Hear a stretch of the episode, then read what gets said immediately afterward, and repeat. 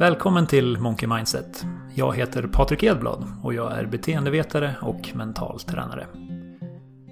Om du lyssnat mycket på Monkey Mindset så är du van att höra Daniel Sjöstedts röst och du undrar säkert vem jag är. Så jag tänkte börja med att snabbt berätta om hur jag hamnade här. Jag har själv lyssnat på den här podden ända sedan första avsnittet då Daniel berättade om sin bakgrund som pokerspelare. Och redan då tänkte jag att jag borde kontakta honom för vi verkade ha så mycket gemensamt. Jag spelade nämligen också poker på heltid innan jag, precis som Daniel, sadlade om och utbildade mig till mental tränare. Det tog ett tag innan jag fick iväg mitt första mail till Daniel, men efter att jag väl gjort det så hördes vi flera gånger i veckan. Det blev snabbt tydligt att vi har väldigt liknande intressen och mål och det tog inte lång tid innan vi bestämde oss för att slå våra kloka huvuden ihop och driva Monkey Mindset tillsammans. De senaste månaderna har jag mestadels arbetat bakom kulisserna och då i huvudsak med vår nya webbkurs som heter Vanor som sätter sig. Nu när den är klar så skulle jag vilja berätta om tre enkla men ändå väldigt effektiva strategier som du kan använda när du vill skapa bestående vanor. Och för att göra det så enkelt som möjligt så att förstå hur de här strategierna hänger ihop så vill jag börja med att berätta om en beteendemodell som författaren Charles Duhigg skriver om i sin bok Vanans makt. Enligt forskare vid universitetet MIT i USA så består alla vanor av samma neurologiska loop. Och den här loopen består av tre olika delar. En trigger, en rutin och en belöning. Triggern, det är det som startar vanan. Rutinen, det är själva vanan i sig. Och belöningen, det är fördelen som du får ut av att göra vanan.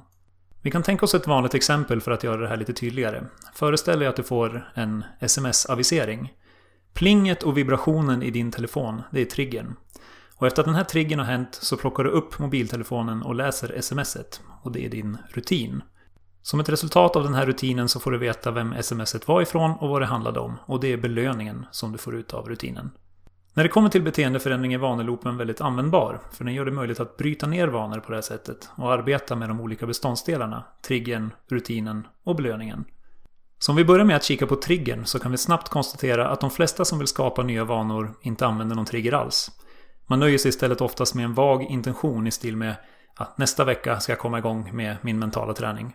Och problemet med det här är att utan en tydlig trigger så kan ju ingen vaneloop formas. Men som tur är finns en löjligt enkel strategi för att skapa effektiva triggers och den heter på engelska Implementation Intentions eller om så-planering. Det enda du behöver göra för att använda den här strategin är att byta ut orden trigger och vana i meningen om trigger så kommer jag att vana. Så till exempel om jag borstar tänderna på kvällen så kommer jag att göra min mentala träning. Det enda den här strategin gör är att skapa en tydlig trigger. Och ändå har mer än 200 vetenskapliga studier visat att den här typen av om så-planering gör det upp till 300% mer sannolik att genomföra vanan. Så det säger ju en hel del om hur viktig triggern är. När det kommer till nästa del av vaneloopen, rutinen, så är ett väldigt vanligt problem att man börjar med en för svår vana. Vi vill ha stora resultat snabbt och på grund av det så försöker vi skapa stora förändringar omedelbart. Och problemet med det, som du kanske märkt, är att det sällan fungerar. Det som istället oftast händer är att man snabbt blir överväldigad och ger upp. Så för att komma undan den här fällan behöver du göra en liten förändring i ditt mindset. Istället för att vara besatt av resultaten du vill ha, så bli besatt av att göra vanan varje dag. Glöm de långsiktiga resultaten du är ute efter och gör istället vanan så enkel att du inte kan säga nej. Gå på en kort promenad runt kvarteret, spela gitarr i två minuter eller läs en enda sida i en bok. Men se till att göra det varje dag. Fokusera på att etablera själva beteendet först, så kommer det automatiskt att växa med tiden. Och till sist är det viktigt att belöna dig själv varje gång du gjort din vana. Det är nämligen den här sista delen av vaneloopen, belöningen, som kommer att öka sannolikheten att du kommer att utföra samma rutin i framtiden när triggern dyker upp igen. Och det här med att belöna sig själv kan vara lite krångligt. Det kan kännas lite fånigt, särskilt i början när din vana är väldigt enkel att genomföra. Men belöningen är inte till för att fira att du gjort någonting krävande. Den är till för att fira din förmåga att göra det du sagt att du ska göra. Med andra ord så belönar du inte dig själv för att du har gått en promenad runt kvarteret, utan för att du hållit vad du lovat dig själv. Det är inte det lättaste och det är värt att belöna dig själv för. En enkel och effektiv strategi för att göra det är att skapa en vanekalender och sätta ett kryss över dagens datum direkt efter att du gjort vanan. Efter några dagar kommer du ha en kedja med kryss som blir längre och längre. Du kommer att gilla att se den här kedjan växa och ju längre den blir desto hårdare kommer du att kämpa för att hålla den intakt. Så, sammanfattningsvis så består alla dina vanor av samma neurologiska loop. Den här vaneloopen består av tre delar. En trigger, en rutin och en belöning. För att skapa bestående vanor behöver du ha alla de här delarna på plats. Du kan skapa en effektiv trigger genom att formulera en om-så-plan. Till exempel om jag borstar tänderna på kvällen så kommer jag att göra min mentala träning.